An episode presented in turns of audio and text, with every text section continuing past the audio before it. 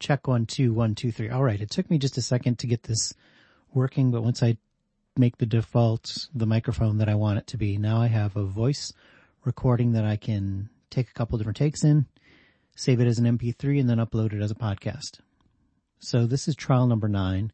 And I just want to say to all my fans, thank you for all your work. And it's been phenomenal.